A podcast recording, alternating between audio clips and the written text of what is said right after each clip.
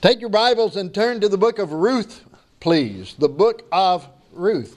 We're going to read the first 18 verses. Now, it came to pass in the days when the judges ruled that there was a famine in the land, and a certain man of Bethlehem, Judah, went to sojourn in the country of Moab, he and his wife and his two sons. And the name of the man was Elimelech, and the name of his wife, Naomi. And the name of his two sons, Mahlon and Chilion, Ephrathites of Bethlehem, Judah, and they came into the country of Moab and continued there. And Elimelech, Naomi's husband, died, and she was left, and her two sons. And they took them wives of the women of Moab, and the name of the one was Orpah, and the name of the other Ruth, and they dwelled there about ten years. And Mahlon and Chilion died also, both of them. The woman was left of her two sons and her husband. Then she arose with her daughters in law, that she might return from the country of Moab, for she had heard in the country of Moab how that the Lord had visited his people in giving them bread.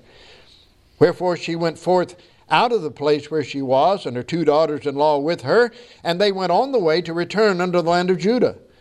And Naomi said unto her two daughters in law, Go, return each to her mother's house. The Lord deal kindly with you as ye have dealt with the dead and with me. The Lord grant you that you may find rest, each of you in the house of her husband. Then she kissed them, and they lifted up their voice and wept. And they said unto her, Surely we will return with thee unto thy people. And Naomi said, Turn again, my daughters. Why will you go with me? Are there yet more sons in my womb, that they may be your husbands? Turn again, my daughters, go your way, for I am too old to have an husband. If I should say I have hope, if I should have an husband also tonight, and should also bear sons, would ye tarry for them till they were grown? Would ye stay for them from having husbands? Nay, my daughters, for it grieveth me much for your sakes that the hand of the Lord is gone out against me. And they lifted up their voice and wept again. And Orpah kissed her mother in law, but Ruth clave unto her. And she said, Behold, thy sister in law is gone back unto her people and unto her gods. Return thou after thy sister in law. And Ruth said, Entreat me not to leave thee, or to return from following after thee. For whither thou goest, I will go, and where thou lodgest, I will lodge. Thy people shall be my people, and thy God my God. Where thou diest, will I die, and there will I be buried. The Lord do so to me, and more also, if aught but death part thee and me.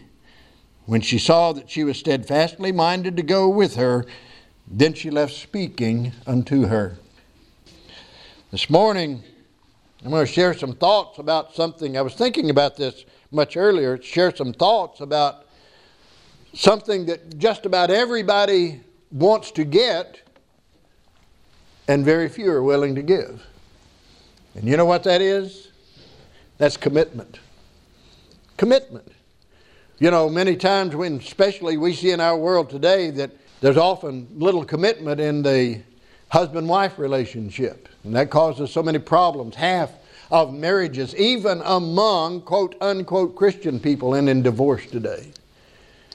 You know, I think about the sports world for some reason that all of these teams expect their players to be committed to them, but they'll trade them at a moment's notice to get somebody better. I think about employers. We've been through this, haven't we?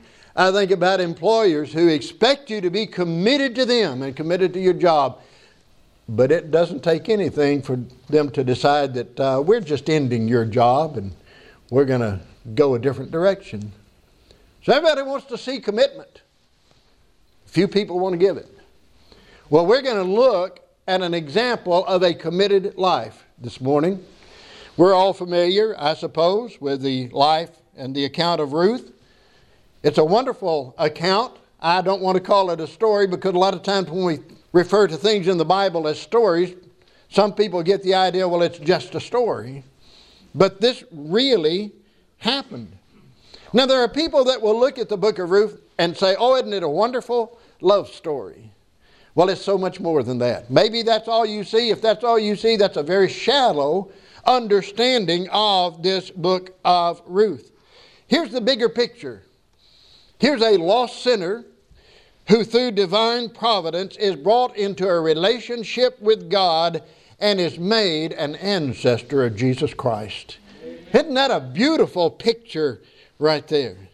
We are taught in this book that Jesus is not just the Savior of Israel, He's the Savior of all mankind. He came for everybody. And in these verses and throughout this book of Ruth, we see a tremendous example of a steadfast and a committed life. Ruth teaches us about being faithful even when things are difficult, even when times are trying, and even when other people around us are not committed, even when other people around us are not being faithful. So, again, we're going to see an example of a committed life.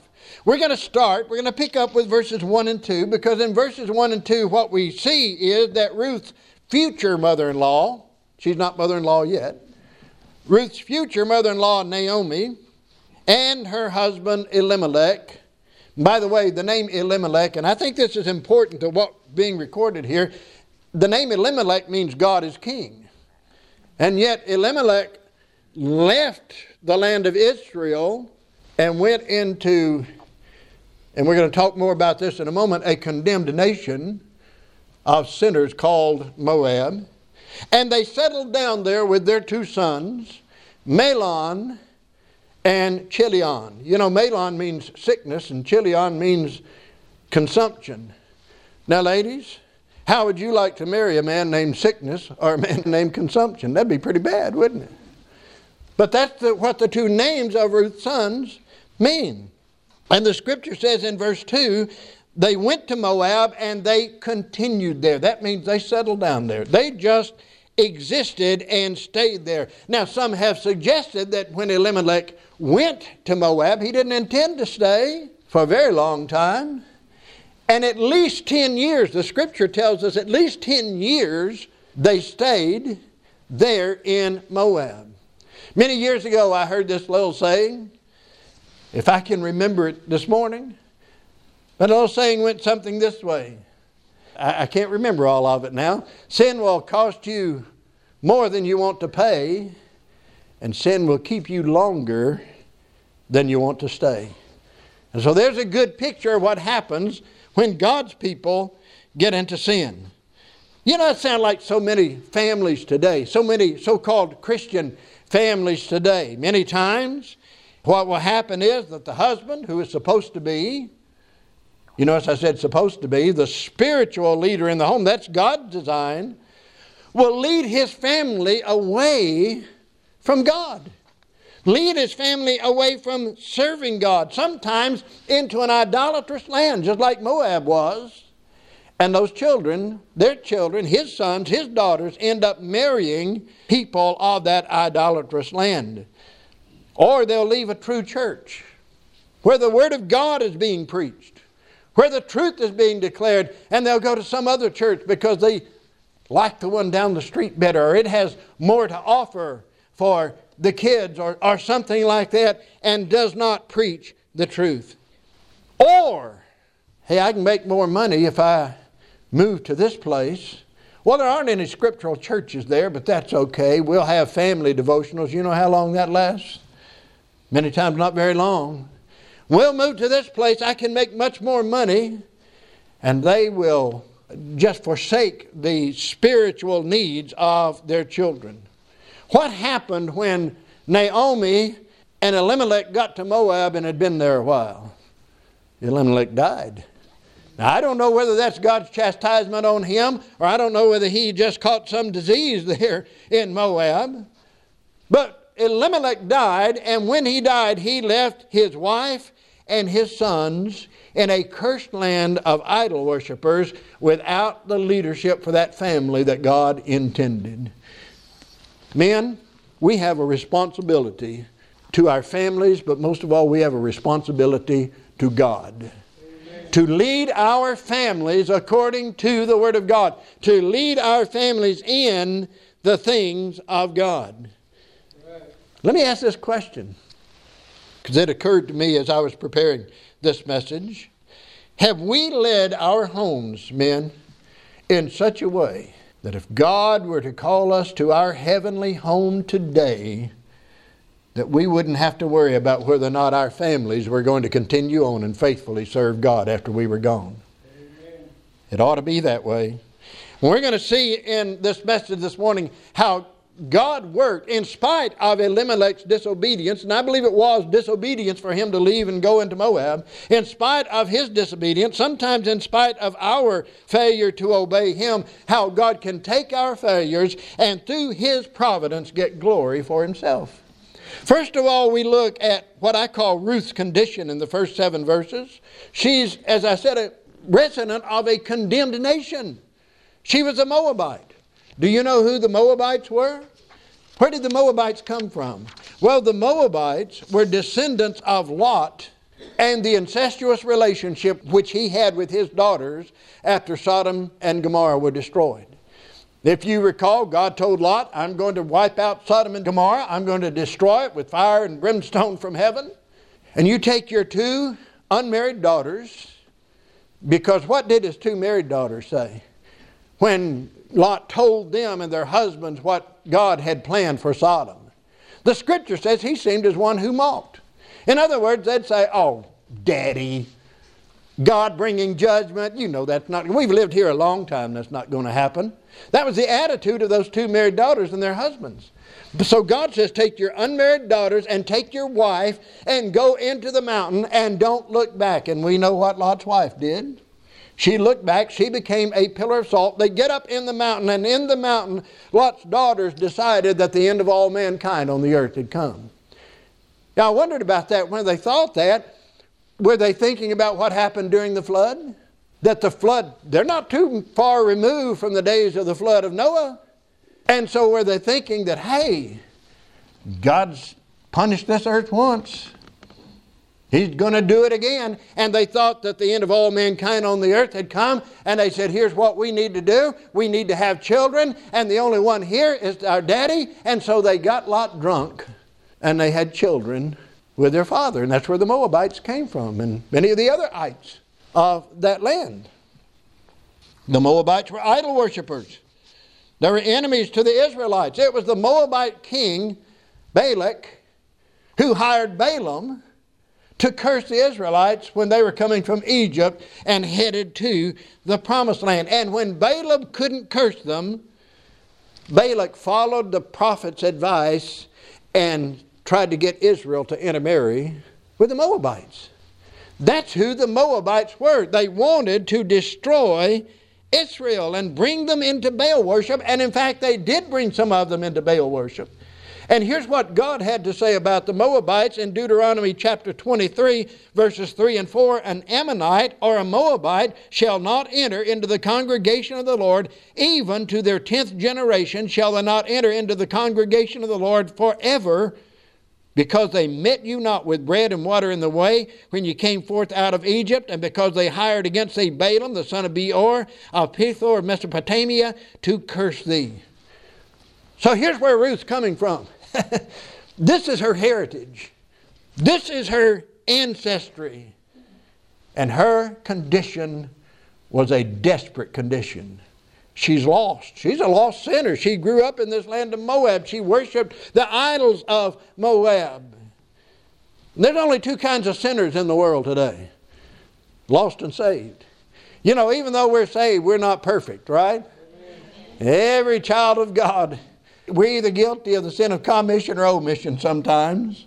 We're saved, we're going to heaven, but we're not perfect. But then there are those who have never repented toward God and put their faith in Jesus Christ the Savior. You know what? I, for those of us who are saved, I'm just so thankful for 1 John chapter 1 verse 9 that when we do sin against God, if we'll confess our sin, He's faithful and just to forgive us our sin and to cleanse us, the Scripture says, from all unrighteousness. But here's Ruth, a picture of every person who is outside of a saving relationship that comes through the Lord Jesus Christ, through faith in Him. Listen, if you're lost this morning, if you've never repented toward God and put your faith in Christ, you stand condemned before God right now. Romans 3:23 for all have sinned and come short of the glory of God. Romans 6:23 for the wages of sin is death. The condemnation fell upon mankind because of the sin of Adam. Romans 5:12 wherefore as by one man sin entered into the world and death by sin, so death is passed upon all men for that all have sinned. So everyone who is a descendant of Adam, which kind of gets all of us, doesn't it? Is born a sinner separated from God by that sin. And if you die in that condition, you will be separated from God for all eternity. John chapter 3, verse 36 He that believeth on the Son, talking about Jesus, hath everlasting life, and he that believeth not the Son shall not see life, but the wrath of God abideth on him. John chapter 3, verse 18 He that believeth on him, talking about Jesus again, is not condemned, but he that believeth not is condemned already, because he hath not believed in the name of the only begotten Son of God. There's only one way to escape being a lost sinner and to become a saved child of God who sometimes sins against God, and that is by repentance toward God and faith in Jesus Christ. Amen. Now we see in verse 4 what happens. Here's this Moabite Ruth, and she meets up with one of Naomi's sons. And Ruth and Orpah marry Mahlon and Chilion. They marry sickness and consumption. And the scriptures say took them wives of the women of Moab. Now, I don't know whether they did that out of desperation. We're here in Moab and we want a wife, and all around us these Moabite women, so that's what we'll do. Or if they did it in rebellion against God or against their parents. You know, some young people get married in rebellion against their parents, don't they? That never ends up well. So I don't know whether they did it for that reason or if they just did it out of ignorance. They just saw these women and everything I've read in the Word of God seems to indicate that Ruth was a very nice looking woman. And so they, one of these boys saw her and married her. And so they got married, but they got married in spite of God's commands. They were not to marry Moabites. They were not to marry any of those idol worshippers of the land. God had said so, and yet they did it. And then sickness and consumption died. Mahlon and Chilion both died. We just read that here in the Word of God.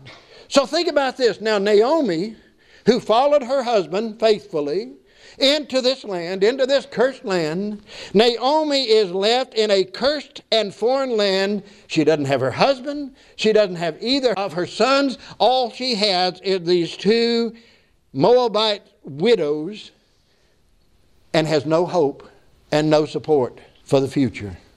See, that's the way it was for women back then. You know, I hear a lot of people condemn Christianity and, and they say when we try to give God's order from the home for the Bible, oh, you know, that's just, uh, that's old fashioned, that's out of the way now, and that sort of thing. Listen, Jesus Christ raised the state of women in this world. Amen. He certainly did. And so be thankful for Jesus. But they're in a terrible situation. They're in a time of a terrible trial. And again, I think we see a picture of people today. We see people today living in this world. They're in a time of trial, they're in a time of difficulty.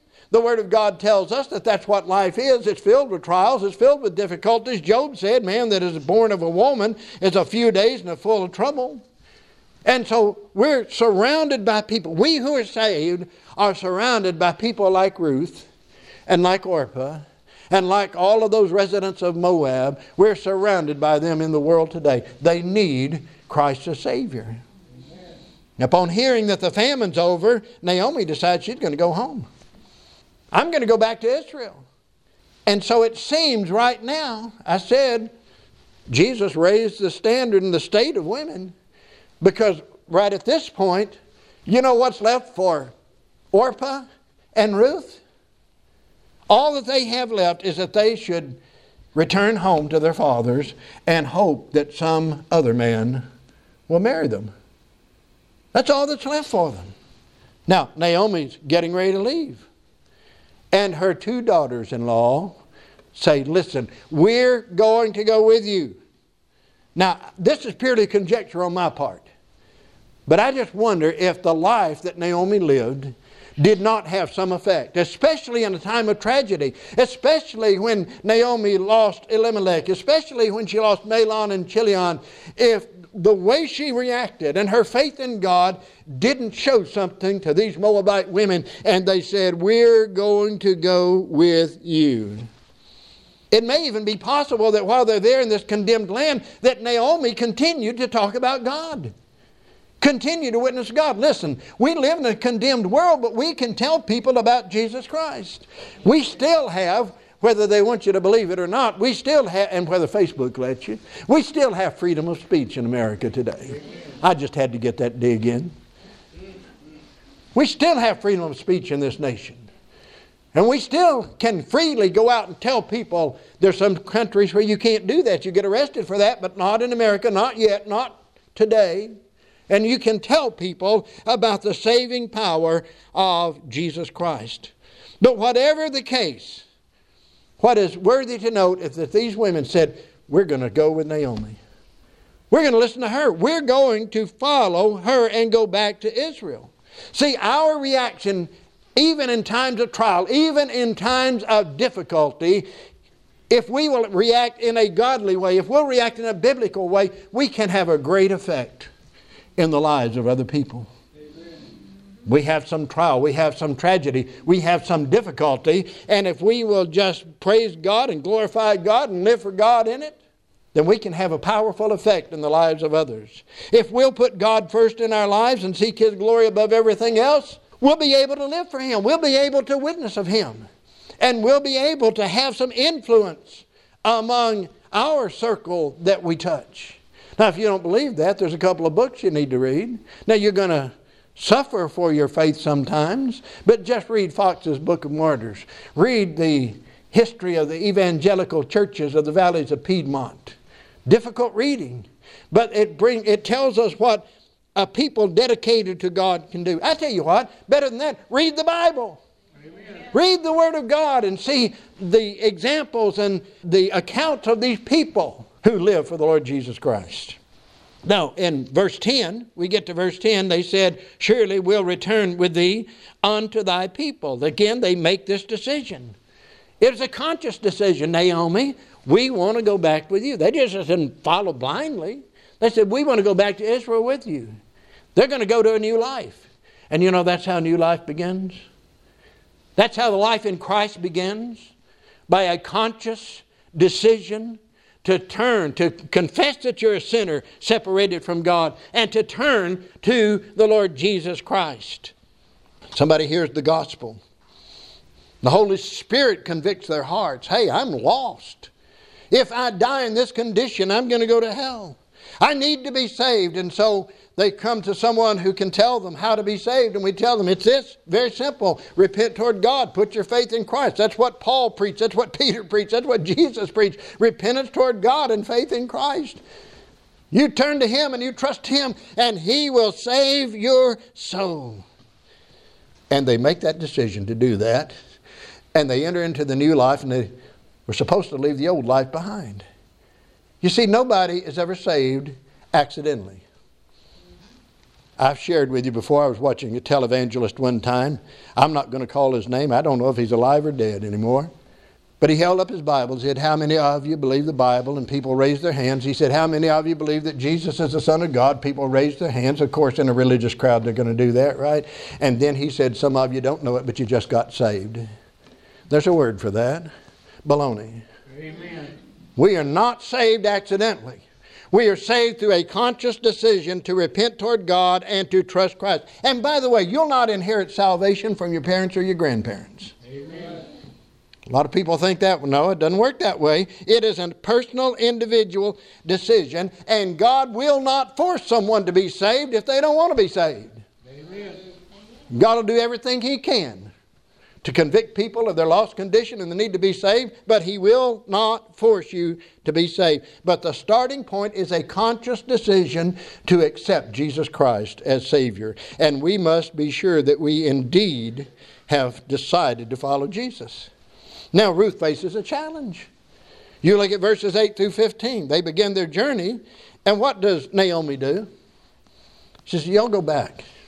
Don't follow me. Y'all go back. She prays that the Lord will bless them, but she wants to send them away. She says, Go back to your mothers. Go back to your people. Go back to your home. You know, sometimes, if we're not careful, even we as God's people can direct people away from the will of God. Sometimes our lives can direct people away from the will of God. There's so many lessons to learn from this book of Ruth. Naomi tries to get them to turn around and go back. We need to listen instead of listening to other people. Here's what we need to listen to. We need to listen to the Holy Spirit. That's who we need to listen to. Okay? This boils down to a challenge to the commitment that's been made by these two women. We're going to follow you. Surely, the, verse 10 says, We will return with thee unto thy people. And Naomi saying, Give up that resolve to follow me. Go back to your old life. Go back to that life of heathenism, that life of wickedness. You know, every day you and I are challenged by the world, the flesh, and the devil to forget the commitment that we made to God through Jesus Christ. Amen. The world will do its best to cause a child of God to give up, to quit, to surrender and say, okay, I've had enough. And there are so many apparently that do. You know, the many, many, even in this church, many, many people who have made a profession of faith in Jesus Christ, but they have never lived it out. Oh, they may have tried it for a while. They'd have tried it for a few years. Well, it didn't work out for me. I can't see that it's making me any wealthier. It's making me any more of a success in my life, and so I'll just give it up. That's just the world and the flesh and, and the devil working on us. I hope when you were saved, you didn't just accept salvation as a get out of hell free card. Amen. I hope when you, if you're truly saved, I hope that when you were saved, you said, I'm making a commitment to Jesus Christ. I'm not just accepting his salvation that he offers, but I am making a commitment to him. Satan would like nothing more than to destroy our testimony by causing us to leave that commitment. And how we respond to these challenges says a whole lot about the degree of our commitment. I have included in the bulletin today the story, and thanks to Brother Rick, he posted this on Facebook, and when I read it, I said, I've got to share that. The other Brother Rick. But in the bulletin is the history, and I want you to read it. I'm not going to take time to read it to you today, but read it. The history of the song, I have decided to follow Jesus. But listen to the words I have decided to follow Jesus. I have decided to follow Jesus. I have decided to follow Jesus. No turning back. No turning back. Though none go with me, yet I will follow. Though none go with me, I still will follow. Though none go with me, I still will follow. No turning back. No turning back. My cross I'll carry till I see Jesus. My cross I'll carry till I see Jesus. My cross I'll carry till I see Jesus. No turning back. No turning back.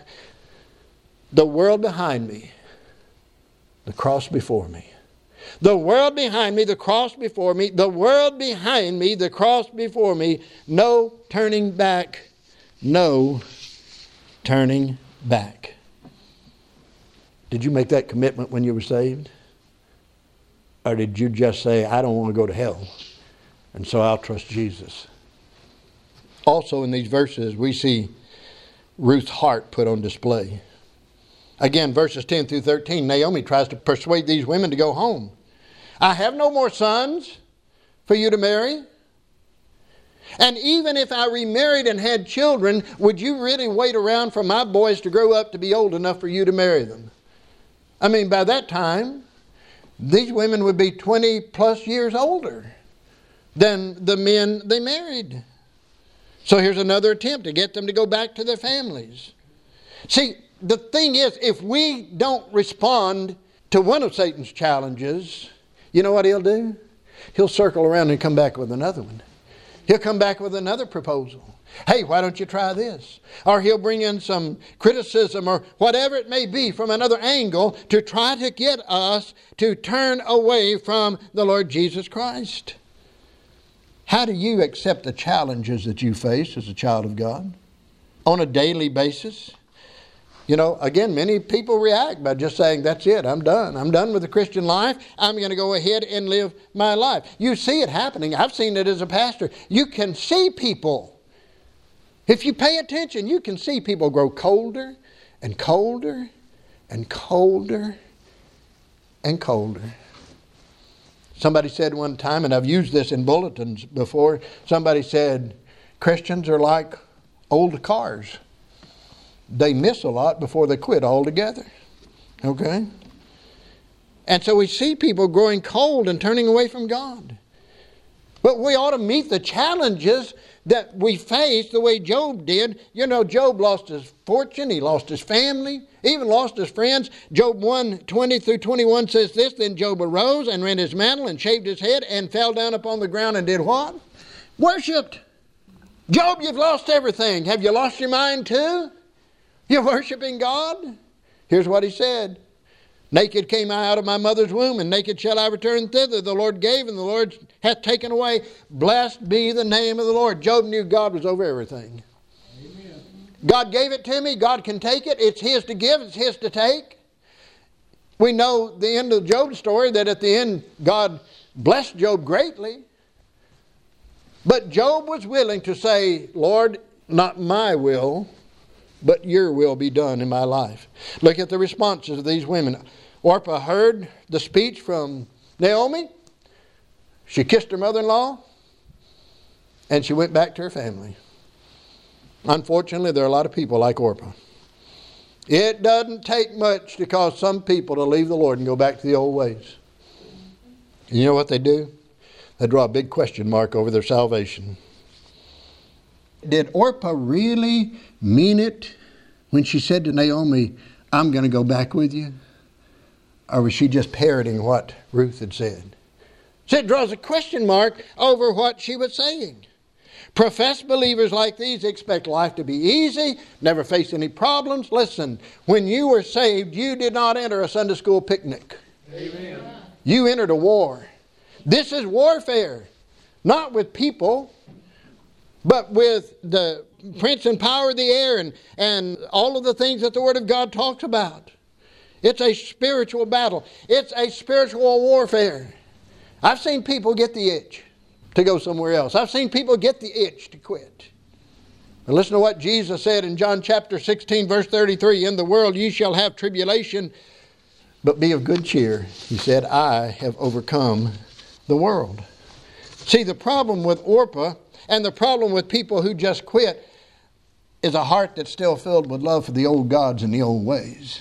Amen. Never have given up the old ways and the old gods. Orpah was still a Moabite at heart. She had not had a changed heart. Some who profess Christ as Savior need a heart transplant. Some who say they're saved need to give their hearts to the Lord Jesus Christ. How do you change your heart? True repentance and faith in Christ. For by grace are you saved through faith, and that not of yourselves. It is a gift of God, not of works, lest any man should boast. There's some folks who are religious. They've walked an aisle, they've been dunked in some water, they've carried a Bible, they've sat in church for just a little while, and they think that's going to get them to heaven. Listen to what Jesus said in Matthew 7, beginning in verse 21 Not everyone that saith unto me, Lord, Lord, shall enter into the kingdom of heaven, but he that doeth the will of my Father which is in heaven. Many will say to me in that day, Lord, Lord, have we not prophesied in thy name, and in thy name have cast out devils or demons, and in thy name done many wonderful works? Then will I profess unto them, I never knew ye, depart from me, ye that work iniquity. After Orpah leaves, Ruth clings to Naomi. In fact, what it says, Orpah kissed her mother in law, but Ruth, Ruth clave unto her. That word cleave is an interesting word. It means to cling or adhere. But in the Aramaic, it means this to stick to, to stick closer, or to solder. Have you ever soldered anything? Some of you may not have, but I've, having worked around electronics and built things that didn't work sometimes, uh, learned how to solder. And that's how you make a tight joint. That's how you make things stay together. And that's what this word means. Ruth was soldered to her mother in law. And it gives us a glimpse into Ruth's heart. It's a heart of absolute commitment, absolutely commitment to her mother in law. I said, in my days, I've seen people get the itch to quit, get the itch to go somewhere else, and I tell you what, it's contagious. I was pastoring a church one time, we had a whole lot of young adults. And slowly, young adults quit coming. And even the daughter of one of the deacons quit coming. And we had, she happened to be there one night. We had a testimonial service. And she stood up. She said, You know, I began to look around and everybody else was quitting. And she said, So I thought I would too. She knew it wasn't right, but she was just doing what the, we follow the crowd. Amen. And that's what she wanted to do. And she got out of church and got out of serving the Lord. It is contagious. Maybe they think, well, maybe those folks that are leaving know something. Or whatever it is. But I think the ultimate issue is in the heart. I think sometimes folks join a church with expectations that aren't biblical, too. But instead of driving us away from our commitments, the challenge of life should cause us to cleave to the Lord more strongly. Here's what Ruth demonstrates she had a heart that was given to Naomi. She loves her mother in law. She is going to follow her mother in law. Her heart has been changed. She's going to follow her mother in law to a new Lord, a new land. She's going to live a new life. She's making that commitment. Those who will cleave to the Lord and faithfully serve Him through one of His churches give evidence that they've had a heart change, that they know Christ as Savior. Right quickly, right quickly, and I have to do this quickly. We're going to look at her commitment because in verse 16, just look at verse 16. First thing she does, she commits to a new land. And Ruth said, Entreat me not to leave thee or return from following after thee, for whither thou goest, I will go. You lead the way. I am willing to follow you. There's another song that I wanted to share very quickly, just some of the words of it. Because here's what those who cleave to the Lord faithfully serve Him through one of His churches are doing. It's the commitment of the words of the song, Wherever He leads, I'll go. Listen to this Take up thy cross and follow me. I heard my Master say, I gave my life to ransom thee. Surrender your all today. Wherever He leads, I'll go. Wherever he leads, I'll go. I'll follow my Christ who loves me so. Wherever he leads, I'll go. She commits to a new land. She commits to a new leadership. Look back at verse 16 again. Whither thou goest, I will go, and whither thou lodgest, I will lodge, and thy people shall be my people, and thy God shall be my God. She's willing to allow Naomi to guide her life. Listen, as children of God, we ought to be willing to let God, through the Holy Spirit, guide our lives. Naomi is going to give Ruth some uh, instruction and advice and so forth, uh, how to, uh, according to the customs and, uh, and the lands of Israel and the law of the Lord. See, prior to our salvation, we were under the leadership of the world, the flesh, and the devil. Amen. We got a new owner now, and his name is God. And want to be willing to follow him. She commits to a new lifestyle. Again, there in verse 16, she's willing to give up the ways of Moab to conform to the ways of the people of Israel. See, once we come to know Christ as Savior, we ought to be willing to think differently. We ought to be willing to live differently, live according to the Word of God. 2 Corinthians 5.17, Therefore, if any man be in a Christ, he is a new creature. Old things are passed away. Behold, all things have become new a different priority. Romans 12, 1 and 2. I beseech you, therefore, brethren, by the mercies of God, that you present your bodies a living sacrifice, holy, acceptable unto God, which is your reasonable service, and be not conformed to this world, but be ye transformed by the renewing of your mind, that you may prove what is that good and acceptable and perfect will of God. A new lifestyle. She commits to a new lineage. She's cutting all ties with Moab. She's leaving her mother and father. Orpah went back. Ruth is leaving. She's ready to claim a new lineage and be a part of a nation into which she is married. When we were saved, we became children of God and joint heirs with Jesus Christ, folks. We've got a new lineage. We have a new Father, God, and we have a new family, the family of God, and we have a new church family when we come to know Christ as Savior. She commits to a new Lord, and this is perhaps the greatest statement that she makes here in verse 16. She says, Thy God is going to be my God. She is declaring her faith in Jehovah God. That's it. Not trusting anything else. I'm going to trust God. She's giving up the gods. She was raised with the gods of Moab. She was raised making sacrifice to the gods of Moab and worshiping those gods. And she says, No, I'm going to worship God and I'm going to serve Him. We ought to be willing to publicly declare our faith in Jesus Christ anytime we have an opportunity. Amen. I'm a child of God, I'm a child of the King. And I can tell you how to become one too. She commits with no limits. Listen to what she tells Naomi here. Where thou diest, I will die, and thou be buried. The Lord do so to me and more also, if aught but death part thee and me. She said, Naomi, I'm committed to you for life.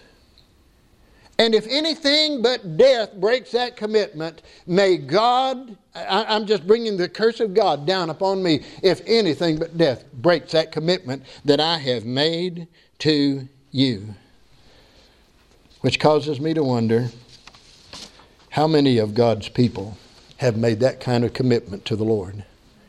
Lord, I'm committing to you. And if anything but death breaks that commitment, Lord, you just bring down on me what you need to bring me down. I'm just, I'm saying this before God. You know, I've told you, it's been 12 years ago now, in a time of difficulty. I said, Lord, I don't care what happens, no matter what comes. I'm going to serve you. I didn't go through what Job did. Just went through a little inconvenience for a while, but I felt I needed to make that commitment. Folks, I want to make that commitment always before God. I have decided to follow Jesus. Though none go with me, still I will follow. My cross I'll carry till I see Jesus. No turning back. No turning back. As we consider the commitment of Ruth this morning, the commitment she made to Naomi, it paints a picture for the commitment that we ought to be willing to make to the Lord Jesus Christ. If we haven't made it, we need to make it now. If we've made it and we've not kept it, we need to remake it to Him, to cut all ties with the old life, the old ways, and enter into a new land of blessing that the Lord would give us. Ruth lived a committed life. She became the great grandmother of King David, and she became an ancestor of Jesus Christ. God blessed her for her commitment because she was unwilling to change her mind. She was unwilling to change her devotion. She was unwilling to change her direction. She didn't give up, but she kept on going in the face of adversity. I'm going to close with a question are you willing to do the same? That's what the Lord's churches need today is people who say, Lord, I don't care what happens. I'm serving you. Have you given not just your heart, but your life to Jesus? You know, I hear preachers say, oh, just invite Jesus into your heart. Let me tell you, do it a different way. Give your heart to Jesus in salvation. Amen. And He'll come into your heart. Okay? And He'll come into your life and He will lead your life. Are you willing to say what Ruth said to Naomi? Whatever, wherever, whenever. Lord, I'm willing to do it. I'm willing to follow you and to serve you regardless of what people say, regardless of who tries to get me not to follow you, Lord, I'm willing to follow you today. And I want to do what you want me to do.